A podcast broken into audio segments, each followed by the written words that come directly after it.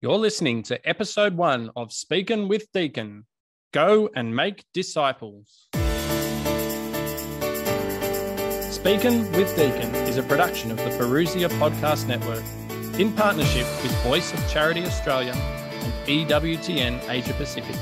Join us as we discuss strategies that will empower us to announce the gospel of the Lord daily through our words and deeds. This is Speaking with Deacon.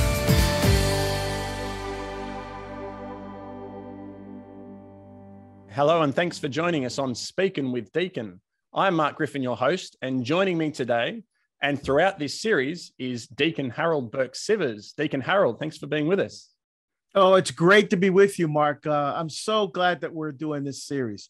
Yeah, I'm, I'm really looking forward to it too. Um, there's there's so much in our in our Catholic world today, and in, in in our families and in our faith that that we really have to work on. The, the world feels like it's against us sometimes, and, and it really is a struggle. So, hopefully, in this series, we'll be discussing the various ways that, that we can go and announce the gospel, which is the great commissioning we get at the end of every Mass, that we go and announce the gospel of the Lord to the world.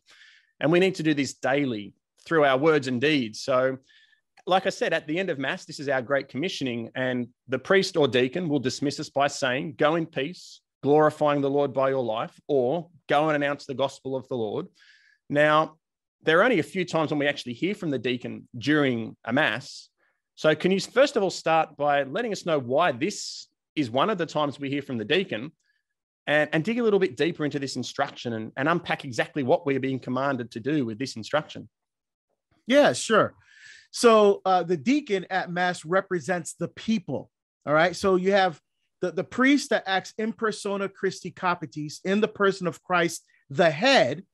Um, and then you have the deacon who represents the people of God, uh, the, the church, at the altar of sacrifice. And so even the vestments signify that. So the priest wears a chasuble, uh, which is um, uh, Latin for little house, uh, which was a tuxedo that was worn by, you know, like Caesar. And, and, and people in leadership wore uh, what we call a chasuble. They didn't call it that, but we call it a chasuble. But that was like the tuxedo uh, of the ancient world. And the person who served the king uh, was the uh, was where wears a dalmatic is what the deacon wears at mass. Um, and so the one who serves the king, because again, we are yeah we're Christ's brothers and sisters. We also are called to serve and honor our Lord and Savior as well. So at the mass, that's symbolized in the person of the deacon. Now, the deacon does certain things at mass. First of all, he gives instruction, right? Um, uh, because he comes forth from the people, he represents them at the altar. And so when the people need direction, or uh, like the prayers of the faithful is done by the deacon, because the deacon who comes from the people is ordained to serve them, makes the prayers of the people known uh, uh, so that so that people makes the intercessions known so that they can be prayed for by the entire people of God.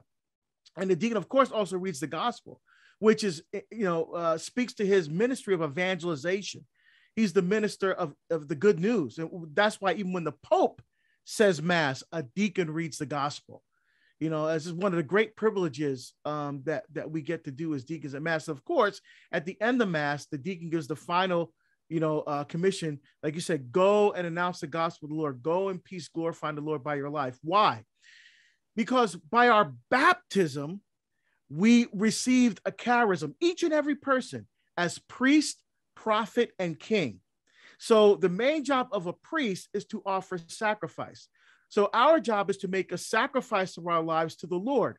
Um, everything that we do is supposed to honor and glorify the Lord by the witness of our life, by our words and actions, we honor God. And in that sacrifice, in that gift of self to the Lord, is where we live our priesthood of all believers. It's not the ministerial priesthood exercised by priests and bishops, um, it's the priesthood of all believers that we receive by baptism. The other charism we receive is prophet. And the prophet is one who speaks the word of God.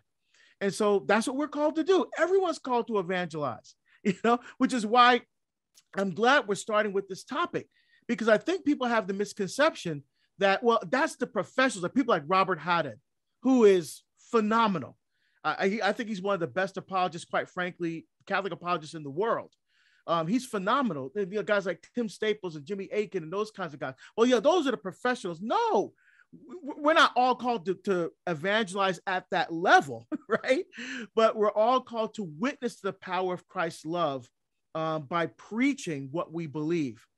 Um, and, and so when we when the deacon says, "Go and announce the gospel of the Lord," the word "gospel" means evangelium in Latin, which means good news, but it meant something different when Caesar proclaimed news, when the king proclaimed news. Why? Because words from the king could change your life. So it wasn't just good news when Caesar proclaimed it was life changing news because news from the king could change your life. Well, Mark, we serve the King of Kings and the Lord of Lords. And so when we proclaim news, we're not just proclaiming the good news of Jesus Christ, we're proclaiming the life changing encounter with Jesus Christ.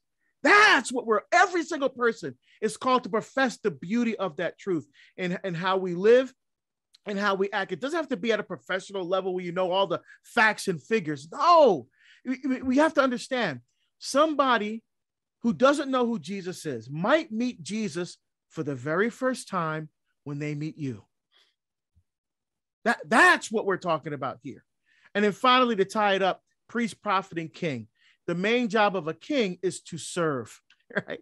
Jesus gives us the model I've not come to be served, but to serve. The greatest among you is the least. And in Mark's gospel, is the servant of all. Right? So we put all those three things together, we get to the very heart of what evangelization is truly all about.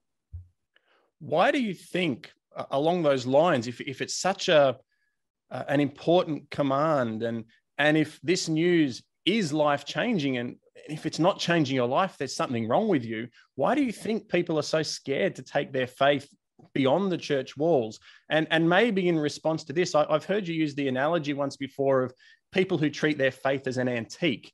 Um, can you maybe explain a little bit what you mean by that? And why do you think it's such a challenge for people and, and they check their faith as they leave the door of the church? Yeah. Yeah, I, I say a couple of things, Mark. I, I say first of all, um, it's, it's not just a matter of people don't know their faith and they don't. And part of the, the, the problem is, is that we teach the faith like a subject in school. Mm-hmm. right we we as catholics who have a tendency i'm not I'm, again i'm i'm talking broadly here because i'm sure there are places that that do things differently but in general we we we compartmentalize the teaching of our faith here's what i mean so when you're six or you know seven years old, you do your first reconciliation. And now again, I'm talking about in the in the Latin rite here, right? We do your first reconciliation and first communion, and then there's a gap, and then you have confirmation, uh, or you know, uh, and and then there's a gap, and then you have marriage prep or whatever. I mean, and then you might have a youth group, that those kinds of things. But you have to ask yourself, in that time that you're learning about Jesus, are you also falling in love with him? You see, I mean, Bishop Barron, uh, Robert Barron here in the States talks about uh, the age when someone, uh, where a young person first, they make the intellectual decision, I am no longer Catholic, is 12 years old.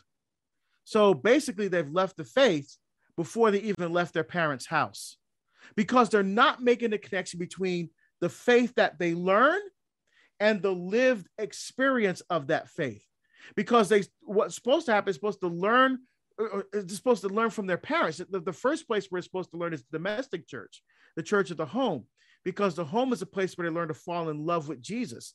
Catholic schools and youth groups and confirmation class, those things are there to support what's going on at home, not take the place of it.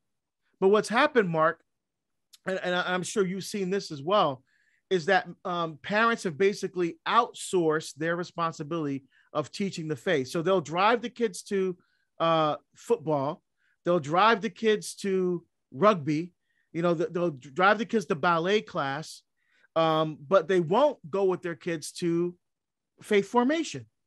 You know, they won't go to confirmation class. And, you know, and you can't give what you don't have. If someone said, Deacon, give me, give me 10, $10, and I go into my wallet, which is usually almost always empty. I, I can't give you what I don't have myself. So parents can't pass on to their children what the parents don't have themselves.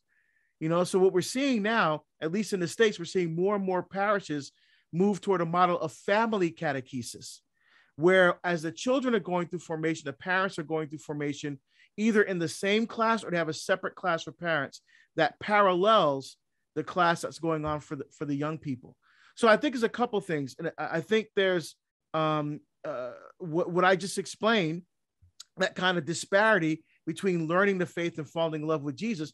And plus, I think there's just an apathy, Mark. I think people just don't care. I mean, people know more statistics about their favorite football player um, and about their favorite team and about this rock star and all the songs in this person's music catalog, but they can't tell you the Ten Commandments. I mean, they could tell you what this song mean. Well, when I was 15 or you know, I was 21, I was going through something. Here's what that song meant to me.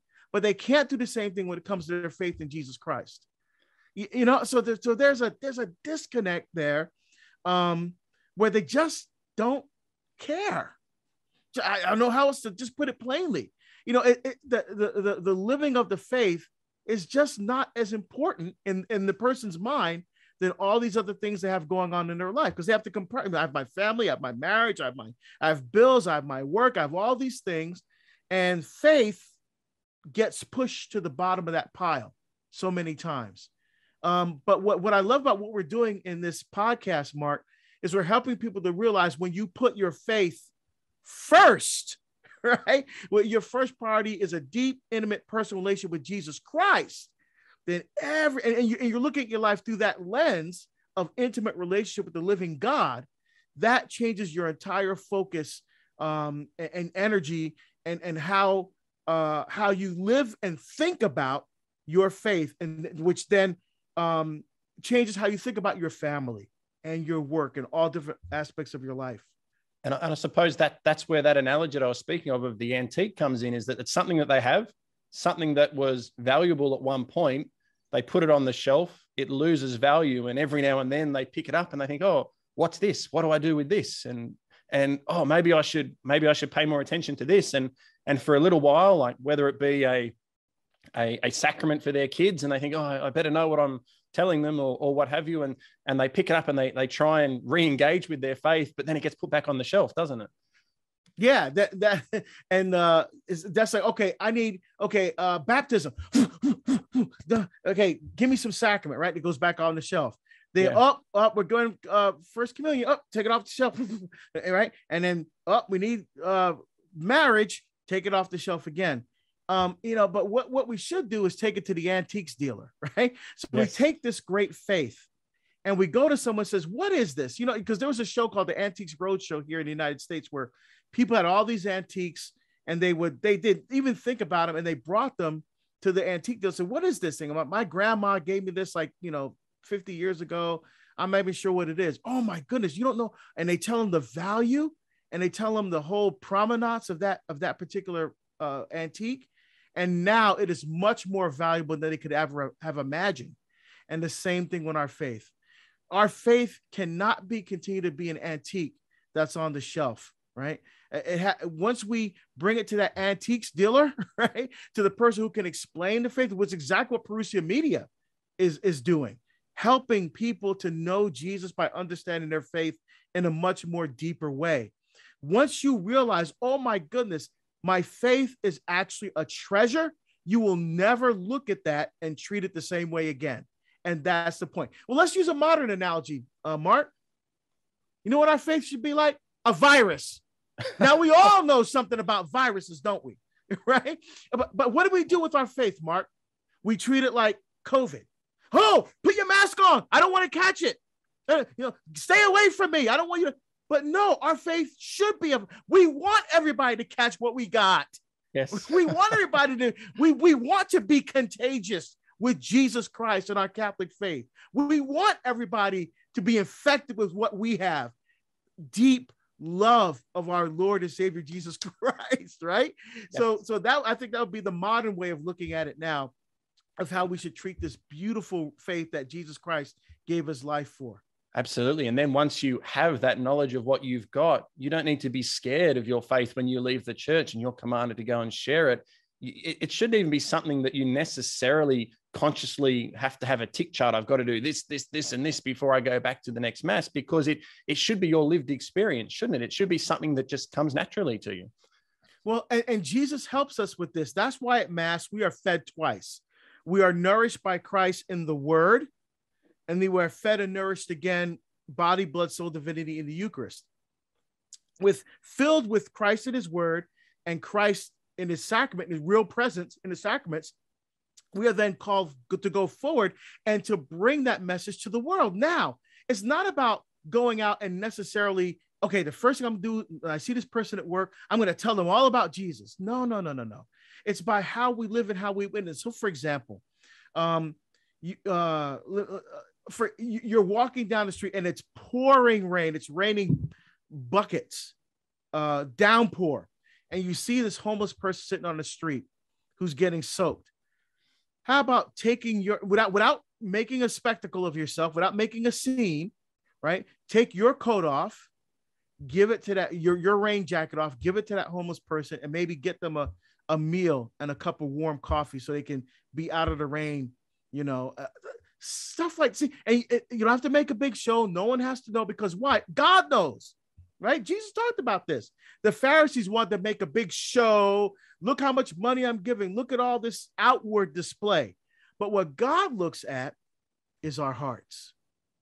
God, see, the only person you're trying to impress in situations like that, you're because you, you're, you're you, the reason, even you, the reason why you responded at that way to that homeless person who you don't know, because you are witnessing to the power of Christ. You are seeing Christ in that person. You know, uh, remember when Paul uh, got knocked to the ground, the the the, the the Lord said, Saul, Saul, why are you persecuting me? Right, because he was persecuting the church. So when we look at our brother and sister who is suffering, who is hurt, and and we reach out to them in love, that's evangelization, right? So something as simple as that. Again, not not going out and and, memorizing the catechism and being able to explain what indulgences are, which is also very good, right? A very good thing to do. But I think showing people Jesus is more important. You know, having a kid who's away from the church, for example, and just telling that child about your relationship with Jesus Christ, not about giving them catechisms or DVDs or CDs, um, but but to tell that person about how Christ has worked in your life, how Christ has changed your life, and to share that piece with them, I think is uh, a way of the Holy Spirit then being able to work in the heart of the person who hears the message. Absolutely. That's beautiful. Now, obviously, it's really challenging in the world that we're in. The, the world seems to have turned its back on God well and truly. But you do have a bit of an action plan um, for when it comes to, to evangelization and I've got a copy of it right here in front of me. So let's let's take this step by step, and and we'll basically work our way through and, and, and come up with a bit of a, a plan for the listeners and the ways that they can, if they're struggling with this, if they're struggling to actually share their faith and and have the courage to to profess that they're Christian to the world. Let, us follow this plan and let's try and um, come up with some strategies for them. Now, step one of this plan, we've touched on it a little bit, but step one is know your faith. So can you give us a few ideas about the best ways? So let's, assuming that, I mean, we've talked a little bit about the, the parents learning with their children and actually going along and, and doing programs with them. But, but let's talk specifically about the adults now. When it comes to knowing your faith, what are some of the best strategies, resources that you could recommend to people to actually, if, if you've been away from the faith or you just never really knew why you did what you did, but you still faithfully did it, but without the knowledge as to why, what are some of the best ways they can actually either relearn their faith or learn it for the first time? Well, here's what I recommend. Very, very simple. Keep it simple. Um, when when I'm traveling, which I'm starting to do again, thank you, Jesus. you know, I'm starting to travel every week again.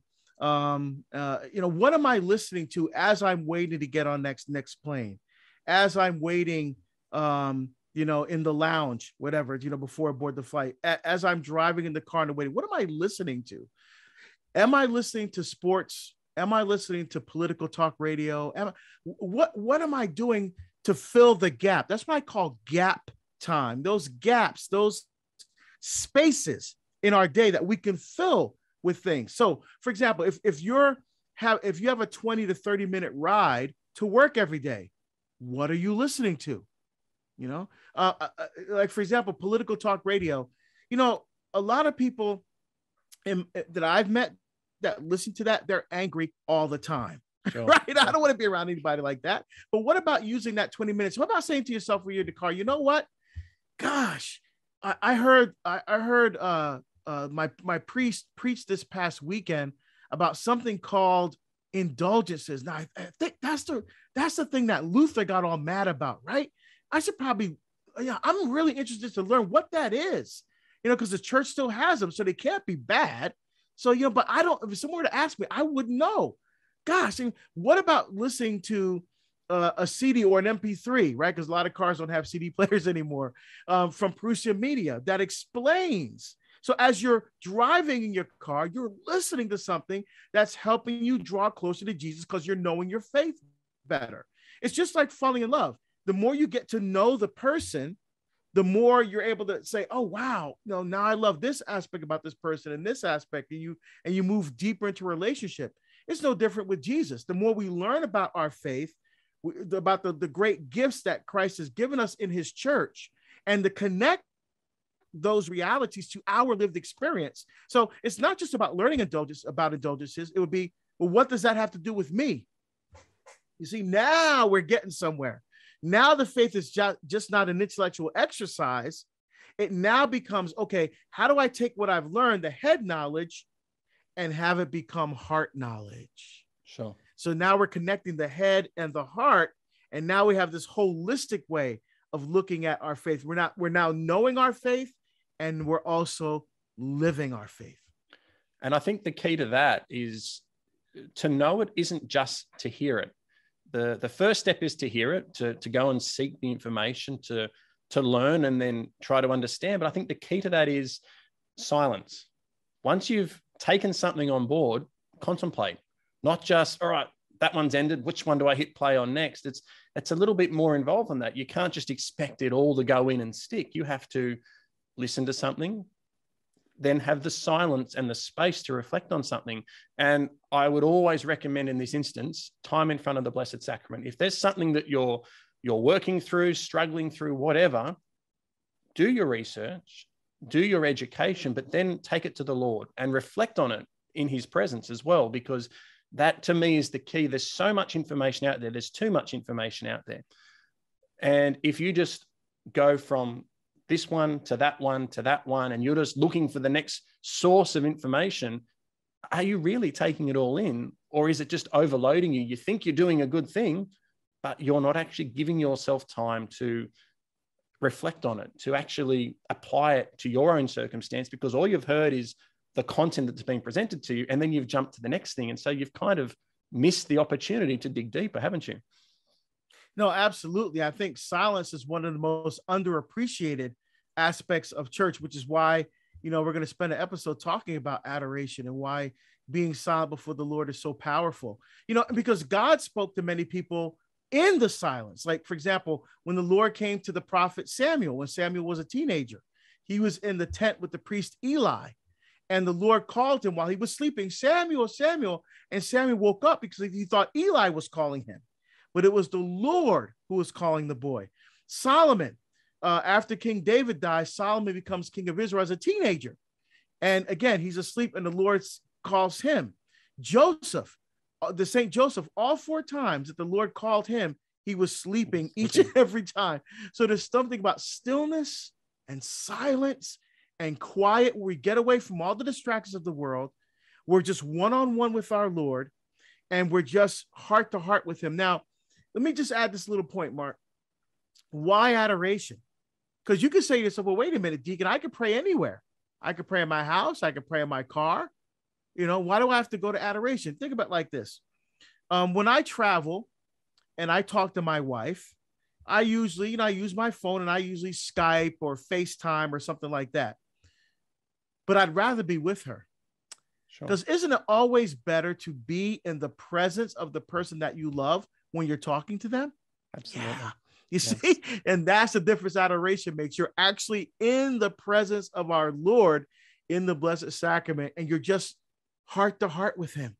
It's just, you know, you don't have to go to any agenda, you know. So, you, as you said, Mark, you listen to what you heard on, on the beautiful presentation by one of the Parousia media, media speakers. And that's okay, wow, that was beautiful. What does that now mean for me? How do I incorporate this into my life? What's blocking me? Let's be honest. What's blocking me from receiving this teaching and actually living it? Which means you may have to go to confession because now that you're open, your conscience may be, you know, working, saying, Up, oh, you got some things to resolve here. And if you haven't been to the sacrament of reconciliation for a long time, that your, your conscience may be spurring you to go forward so you'd be more open to receiving more deeply what the Lord wants to do in your life. And then you're on a journey. You're you're going through the process and one thing leads to the next one foot in front of the other. And and it will change your life. I guarantee you it will change your life. If you you seek the faith you then contemplate what you've what you've learned you then take it to our lord it will change your life. So so that well that's that the process of how i got here. That's Absolutely. why yes. I, I left a 23 year secular career and now i've been speaking and writing full time uh, for the past nine years Yes. And that happened because uh, that exact process you just said, Mark. And there's so many people that come to me and say, well, how are you able to do that? How, what, what, how'd you able to make that decision?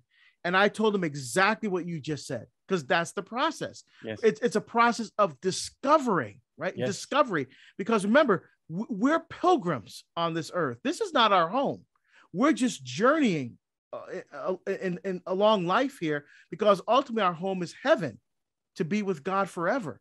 And so we we have to discern what is God saying to me in my life right now.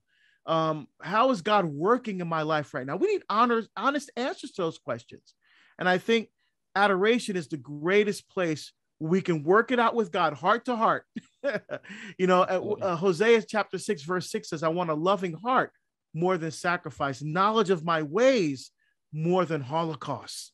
Right? All God wants is our hearts. And the more we give ourselves to Him, the more the Lord is able to give Himself to us because we're open to receiving. And, and then you said it's game on. It's game on because now God, you, now God can use you for His glory. Beautiful. I love it. So that's that's step one. Know your faith. Learn apologetics. Go to Bible studies. Learn things like theology of the body that you might have heard of but never actually delved into. So learn these things and and equip yourself. And I do appreciate the plug for the Parousia resources in the middle of that as well, Deacon. Thank you very much. well, and not just that, the conferences, right? Parousia puts yes. on conferences, retreats. There's online Bible studies. So that yes. especially with the technology now, there's no, well, I can't get to that conference. Well, you can do it online. I mean, yeah, you see, absolutely. it's just yeah. a matter of is you have to just be honest with yourself.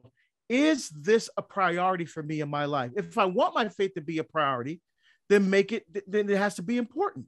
Because sure. we we we make time for those things in our lives that are important to us. Absolutely. so if we say our faith is important we will we will make time for it. Yeah absolutely. Show that it's important. Do what you need to do to prove that it's important and not just to the people around you. You're proving it to yourself that it's important by saying no to things that you might have otherwise been occupied with and and giving time to something that you know might be a little bit more work, but you know at the same time it's, it's so essential. So, so that's step one, know your faith. Now, step two is live your faith and teach the truth. So, can you unpack that one a little bit for us? Yeah. So, um, God obviously did all the work of redemption. He was the one who came to earth. He was the one who taught for 33 years, 33 years. He was the one who suffered, died, and rose from the dead for our sins, right? Uh, and and so, but he still left us work to do, because we're called to participate in that Paschal mystery, in the work of Christ. Well, how well how so? Remember, for example, when Jesus um, raised a 12 year old girl from the dead, right? One of the the few places where he actually record the Aramaic that that he spoke, Talitha kum, little girl arise. He raised the girl from the dead. But then what did he tell the people to do?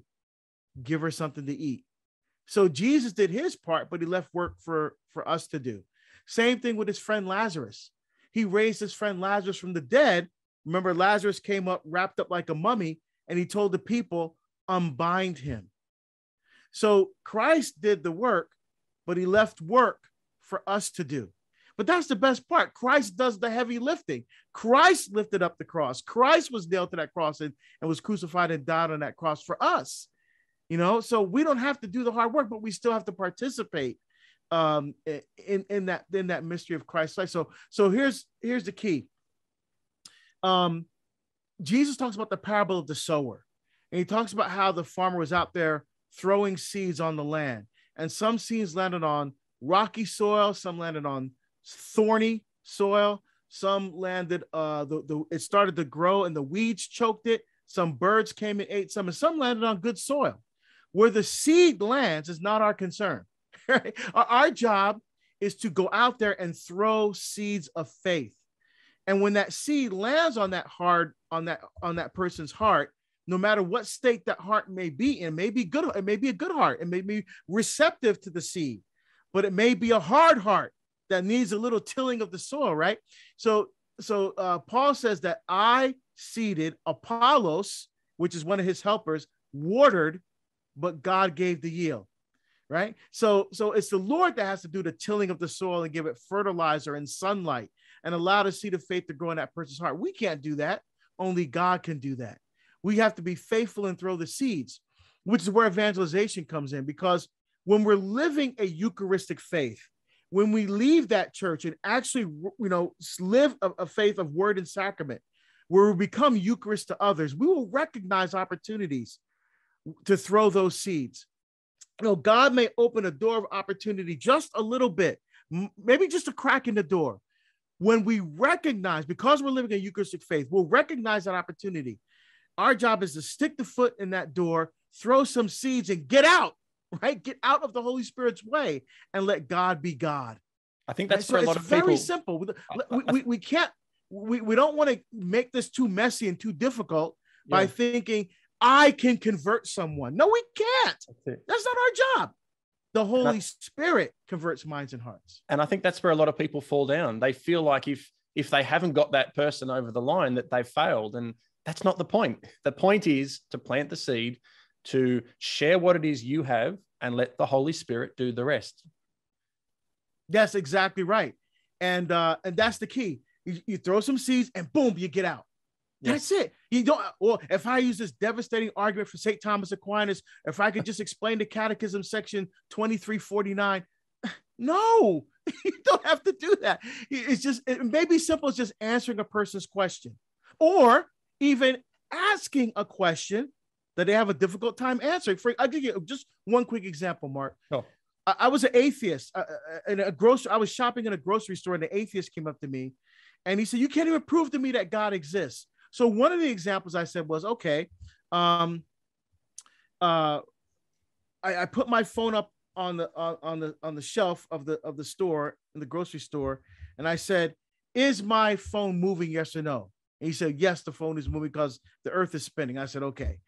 Um, relative to the rotation of the Earth, is the phone moving? No. So in order for that phone to move, what has to happen? You have to apply a force to the phone, right? So uh, so I have to pick up the phone and knock the phone over. Fine because an object that is at rest will continue to remain at rest unless impelled by a force. So then I said, Oh, do we have uh, objects in the universe that are moving? Yes, the sun, the moon, the stars, they're all moving, light, sound, meteorites, comets. And I, and I said, You agreed with me that things don't move unless impelled by a force. So what caused all the movement in the first place? And he said, The Big Bang. I said, Great, because that was a theory developed by a Catholic priest, right?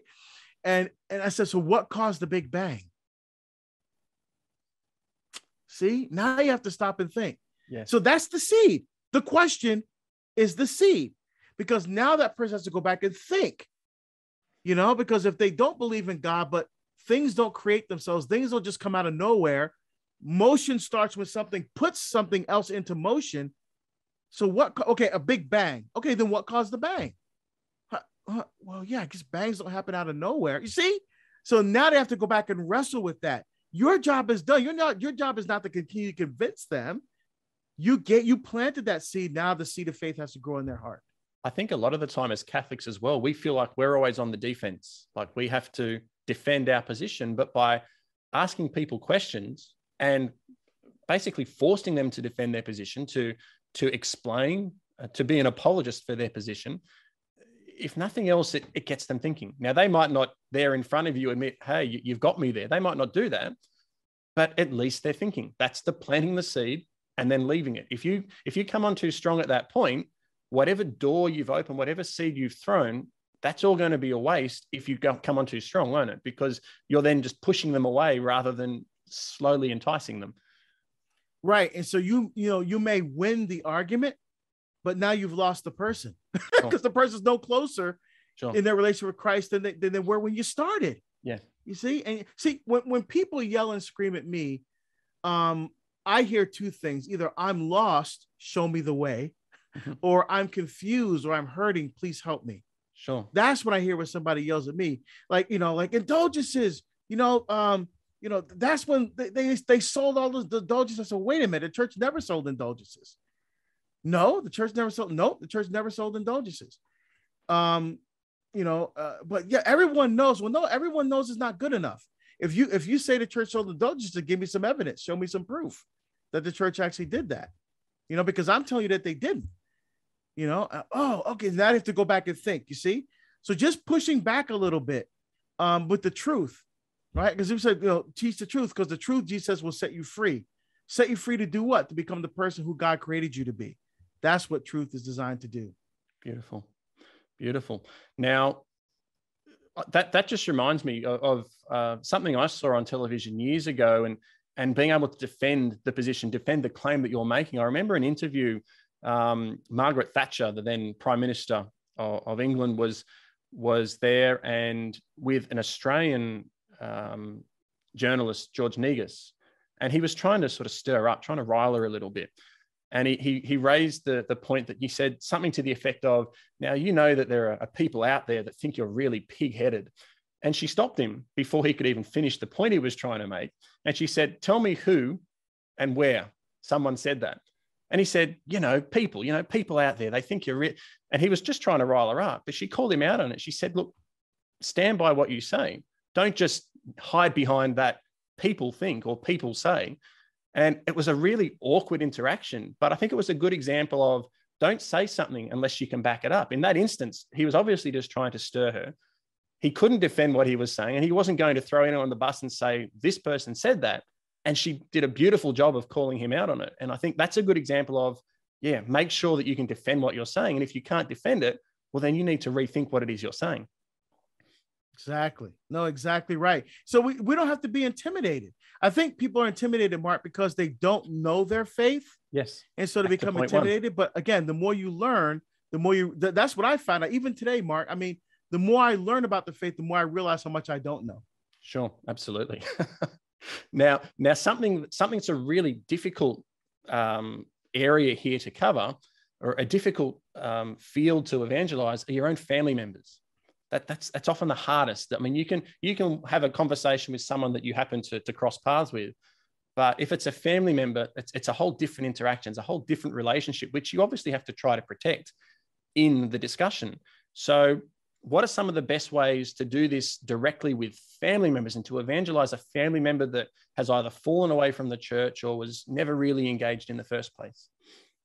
Well, uh, there's basically six steps, right? Which I which I borrowed from Stephen Ray, right? Because I think because these they're actually they work and they're they're very simple. So first of all, don't argue with them, right? Sure. I mean, they already know how you feel you know and so just going back and forth arguing with them trying to give them catechisms but they don't want to receive it.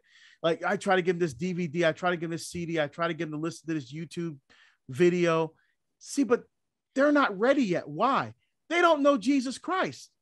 If they yeah. don't know jesus they don't care who scott hahn or robert haddad or, or deacon harold or whoever. They don't care because they don't know jesus. They didn't to know jesus first right? Then they'll be more open to, to hearing other stuff. So don't argue with them because it, it just doesn't work.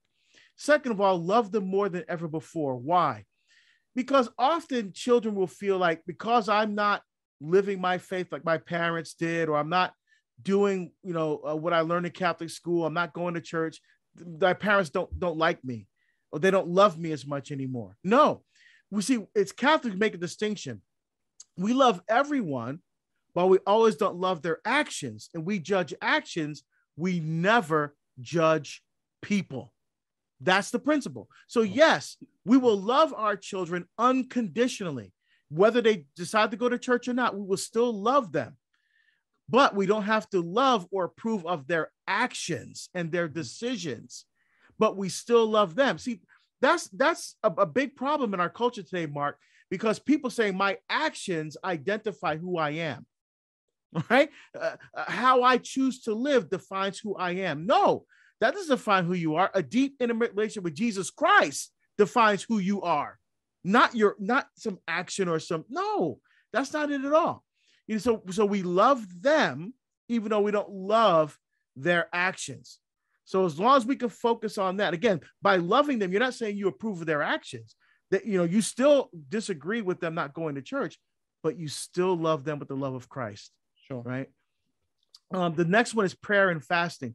Everyone prays for their child to come back to the church, but we always forget about that fasting piece, right? When Jesus set the 72 out, uh, they, they said we could do all this great stuff, but there are some de- demons we couldn't cast out. What happened? And Jesus said, Oh, yes, those kind can only be cast out by prayer and fasting. Yeah. We forget the fasting piece because fasting, why? Fasting empties us because when we're missing that food, or when we're missing that, uh, like for example, you fast from a television show that you love watching, you fast from your favorite television show. It feels like there's there's an emptiness and a longing and something's missing in your life, and you even feel it, like you feel the hunger pangs, or you feel your heart. God, I want to be watching that show or that or that sports event right now. But you're you're fasting because what you're really desiring and hungering for is a deep relationship with Jesus, and that's what fasting is designed to remind you of. So when you combine your prayer with your fasting, that is a powerful combination, um, working together um, uh, as a way of um, uniting your your body and your spirit as as one in, in your request, uh, prayer request before the Lord, and intercession to to have your child come back to the church. You know, the next one is show the joy of the Lord. Just why can't we be happy to be Catholic? You know, I mean, this this spirit filled joy that says, man, you belong to a church of child molesters. Well, gosh, I mean, you know, not everybody. I mean, a very small percentage, but same thing is true of teachers. Also, I yeah, I, I love the church, but I don't have to love all the, the the, the we're all sinners in the church as well. You know, um, I, I dare you to find a church that doesn't have sinners in it. You know, I'm not going to leave the whole church because a few people uh, make actions and decisions that are against what the church actually teaches. The church doesn't teach what they were doing. So I choose to follow the teaching, not the people. right? Simple. And show some joy. Again, we already talked about the next one, Mark. Uh, study the Catholic faith, right? Yes. Know your yeah. faith. And then finally, pray that someone else brings um, someone else, uh, God brings someone else into their life besides you. Because often as parents, we're a little too close to them Sure. And so if we if we um uh, if we ask God to bring someone else in, they're hearing the message from another perspective, from another angle. Um, and they'll hear it different. It may be the same message, but now they're hearing it different. It's hitting their heart differently. They're accepting it differently.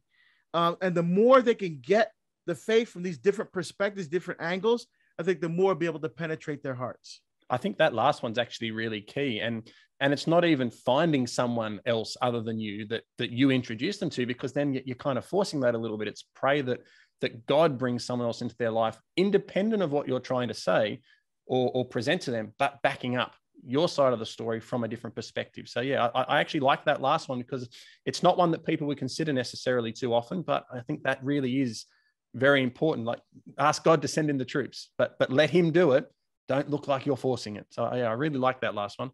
Um, so basically, yeah, we, we, can't be afraid to share the faith. Is, is the bottom line in all this? We're we're called to preach the gospel in all its fullness, and not just the parts that we like either. Like a, a, lot of people sort of pick and choose that this bit's good, but yeah, don't worry too much about that part of it. No, no, the faith in its fullness. You have to preach the faith in its fullness and not be afraid if we're persecuted for doing so, because and every time we do this, this can be an avenue for healing for other people as well. What, we're actually trying to do, it can be healing for us, but it can be healing for that person. That the effort that we that we make to to share the faith. So yeah, it's I think it's some really good advice there, and and thanks to Steve Ray for those tips that, that you're sharing as well. Um, now, so step one, as we said, know the faith. Step two, live your faith and teach the truth. Step three, back to your steps, uh, is humility. Tell us a bit about humility. Yeah, so humility is not thinking less of yourself, but thinking of yourself less. I love it. Yes. right. That, that, that's what true humility is. And this is something that St. Benedict stresses in his rule quite a bit.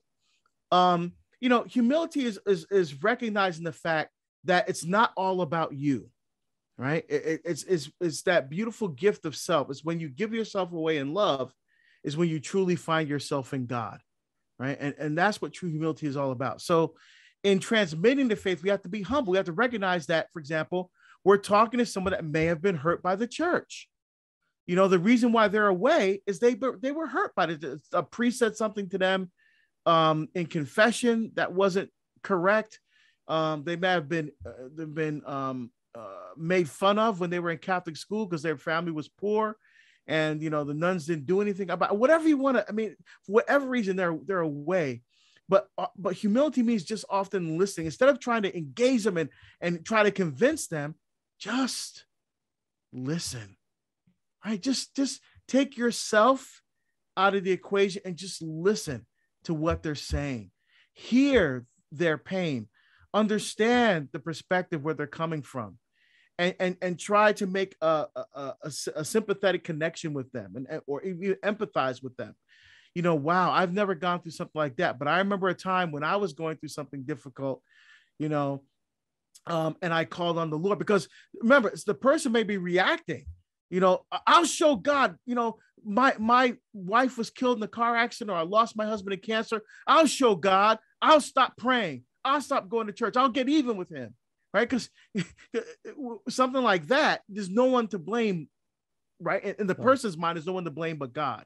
Yeah. So they may be angry at God, right? So just li- let them be angry. Just listening to them, I, I think, is, a, is a, a, beautiful way to exercise that humility, right? And, and to recognize, okay, I, I my role right now is not to be an apologist, is not to try to defend or try to convince them why they need to come back to the church my job right now is just to listen you know and i think that's a i think one of the most effective ways we can evangelize really is is in humility listening to the person's story listening to the person's heart empathizing and making a connection with them as one step in a process of helping the person rediscover their love for christ which is never left god's never left them. It may feel that God is not there in their life, but He is always there and He is always with them. You know, and that's something sometimes we have to remind them of. Absolutely. So that's step three humility. Moving on to step four, then engage in corporal works of mercy. Can you unpack that one a little for us? Yeah. So um, I, alluded about this before corporal works of mercy. Um, one of the ways we can effectively evangelize is to witness to our faith. So again, the, the homeless person that was caught out in the rain and you um, give them your raincoat and give them something to eat and, and something warm to drink. You know, those are the corporal works of mercy that we're talking about. Um, I, will give you a good example, Mark. Um, a, a, guy uh, lost his job and he came to the parish, and I happened to be at the parish at the time and uh, he came in and he was angry and he was like i've been with this job for over 10 years and now they decided to cut back and i lost my job. And he was just angry just venting. So i listened to him and i said you know what? He goes what can i do? I said you know and i you know he's doing all the things he's getting his resume together. I said how about this? Go down to the homeless shelter and serve and serve homeless people. He said what? I said look you lost your job but you're not living on the street, are you? No. You're going to have dinner tonight, aren't you? Yes. Well, how about going down there and see you're in the situation right now, but how about serving people that are worse off than you are? How about that? He, and he thought, oh, okay, I guess I can't. I mean, keep doing your resume, keep finding another job, but in the meantime, go help somebody. And so he went down to the homeless shelter. And he and he first he was like, you know, ah, I'm not, but then you know, he went the next week and the week after that. And and he was and he recognized and he looked around, he goes, Wow, at least I still have a roof over my head. He recognized that, wow, even though I don't have a job, you know, I'm not homeless. And he was more thankful for what he had. And the interesting thing was, he was there one day serving food. He just struck up a conversation with someone, and it happened to be the CEO of this company. And when he told him the situation, he hired him. there you go. so the guy, the guy got a job by going to the homeless shelter. See, and so yes. that's how God works, though. You see, when, when you do these selfless acts, um, uh, these beautiful gifts. Look at Saint Teresa of Calcutta. I just saw a movie recently called Letters. One of the best movie. I, I think it's the best movie I've ever seen about. It's definitely the best movie about Mother Teresa I've ever seen. But to me, it's also one of the best Catholic movies I've ever seen. And the woman who plays Saint Teresa of Calcutta was, I mean, I literally felt that I was watching the actual Mother Teresa when I saw that movie. It was phenomenal. But just to see those little acts of love and charity and mercy when no one else cared about these people. And here's this Albanian nun who, and first the movie shows how she was rejected by the people because she wasn't Indian.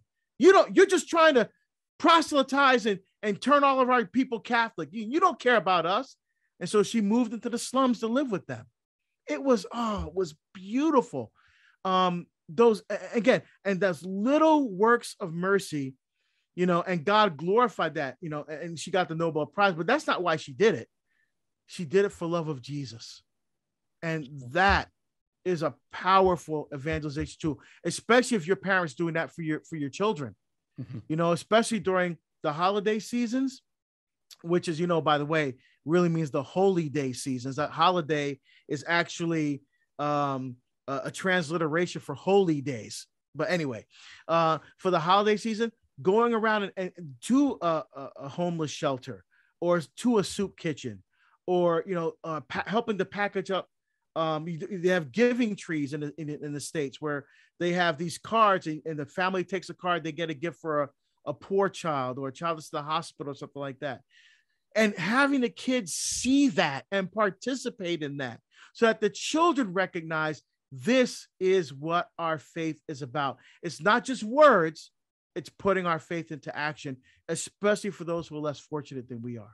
And I love that you brought up Mother Teresa in that instance, but but we have so many. I mean, we're going through your roadmap here as to to different ways you can evangelize, but I think a key thing is to learn the lives of the saints because you can't say that a saint was canonized because he had that many apologetical arguments and won that many souls over because of his mind-blowingly good arguments like they they are canonized they are recognized for the lives that they led. Sometimes they didn't lead holy lives right the way through but for the conversion and the life that they led following that conversion. But the lives of the saints are such a powerful roadmap in and of themselves aren't they?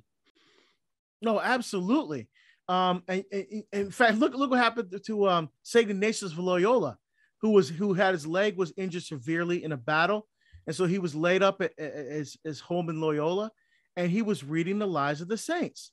And the lives of the saints literally is what one of the impetus that led him uh, to, to leave everything behind and um, uh, will become an itinerant kind of, you know, beggar but then eventually started the uh, uh, the uh, Jesuits right? Mm-hmm. The, uh, uh, it was a, phenomenal story, but it was the lives of the saints, and, and you know that that's actually a good point, Mark, because think about today in today's modern landscape. Everyone's looking for heroes right? in those Marvel movies, right? Those superhero movies that are very, very popular these days now. You sure. know, um, everybody wants to root for the hero, but our saints are the real heroes, if you will right? Because superheroes are make believe, saints are real. And I'm not just talking about the, the miracles that they did and, and like the bilocation, about how they lived their life, right? Mm-hmm. In just the simple, everyday ways that they that they gave themselves completely to the Lord. Um, that they witnessed to the power of God's love. And, and even saints like um, Saint Therese of Lisieux's parents, mm-hmm. right? Uh, uh, um, uh, who in their married love uh, are, are saints. Um, you know, it's just it's just absolutely beautiful how um, because saints come out of what? They come out of families, right? Oh. And so oh. the more we can look at those lives of the saints and be inspired by them and draw strength from and courage from them and say, wow, and ask for their intercession, uh, I think is a powerful witness to evangelization as well. And that's a great segue talking about the fact that saints come from families. That's a great segue to step number five of, of your, your roadmap here. Step number five is become the domestic church. Yes, the domestic church means the church of the home, right? Because that's the place where you first learn to fall in love with Jesus. You know, that's very important because if we look at the Ten Commandments, right? The um, literally in Hebrew, the Aseret Hadibrot, or the ten words of God. Literally, the, actually, the word commandment is not there in the Hebrew. It, it literally is because um, mitzvah is the word for commandments. But if you look in Hebrew, it says the Aseret Hadibrot, literally the ten words of God. Number four, honor your mother and father, is a hinge, but because you have the you know you have love God, the first three, and love your neighbor as yourself, yes, which is five through ten. But then number four is both.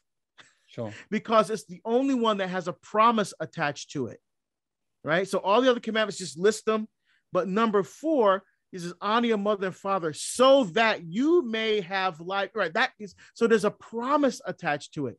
So it, it's it's the it's the commandment that bridges love God and love neighbors yourself. That it, so that is contained in, in both of those are contained in in that one commandment.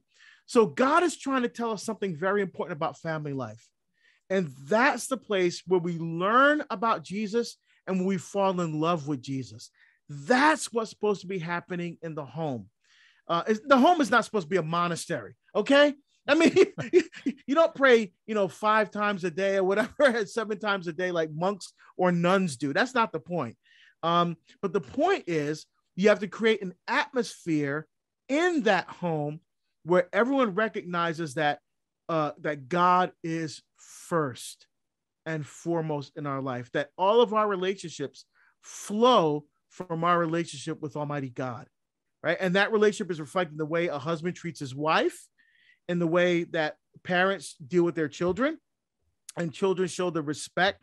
Right, they're supposed to fear their parents, but the word Yare in Hebrew means honor, reverence, and respect, right? So that's the fear. It's a filial fear. And that's the same fear that we're supposed to have as children of God. We're supposed to fear the Lord, right? The book of wisdom says the, the, the fear of the Lord is the beginning of wisdom, right? The, the honor and reverence, respect for the Lord. And so parents will show that to their children. And Jesus modeled this for us. Remember, after the finding in the temple, what does it say? Jesus was obedient sure. to them, to Joseph and Mary. Obedire means to listen with the heart. So he just didn't hear words coming out of their mouth they actually listened with their hearts which is which is an absolutely beautiful thing and so if so I, I tell kids this all the time if it was good enough for jesus then you should be able to do the same thing in following jesus example beautiful and i can confirm that you, you say our our home should be like a monastery I always picture a monastery to a quiet, prayerful, holy place. and with seven kids and one on the way, I can tell you that's not what our home is. But I can see what you, I can see what you're saying about getting to to that point. So yeah, no, beautiful. So that that was step number five: become the domestic church. So so just to review, step one: know your faith. Step two: live your faith and teach the truth. Step three: humility. Step four: engage in corporal works of mercy. And step five, become the domestic church. So that's Deacon Harold's roadmap to evangelizing. So, Deacon, where to from here? All right. Well, now it's it's one thing to have all the tools. Now it's time to put those into action, right? Uh, and so now, uh, and again, we're going to be confronted with a, with a culture that does not like what we're trying to do, right? Um, uh, we will be persecuted. We will be made fun of. We will we will be scorned and mocked.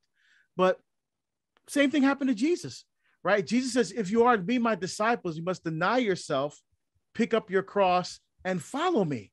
Where are we following him to? Eternal life, right?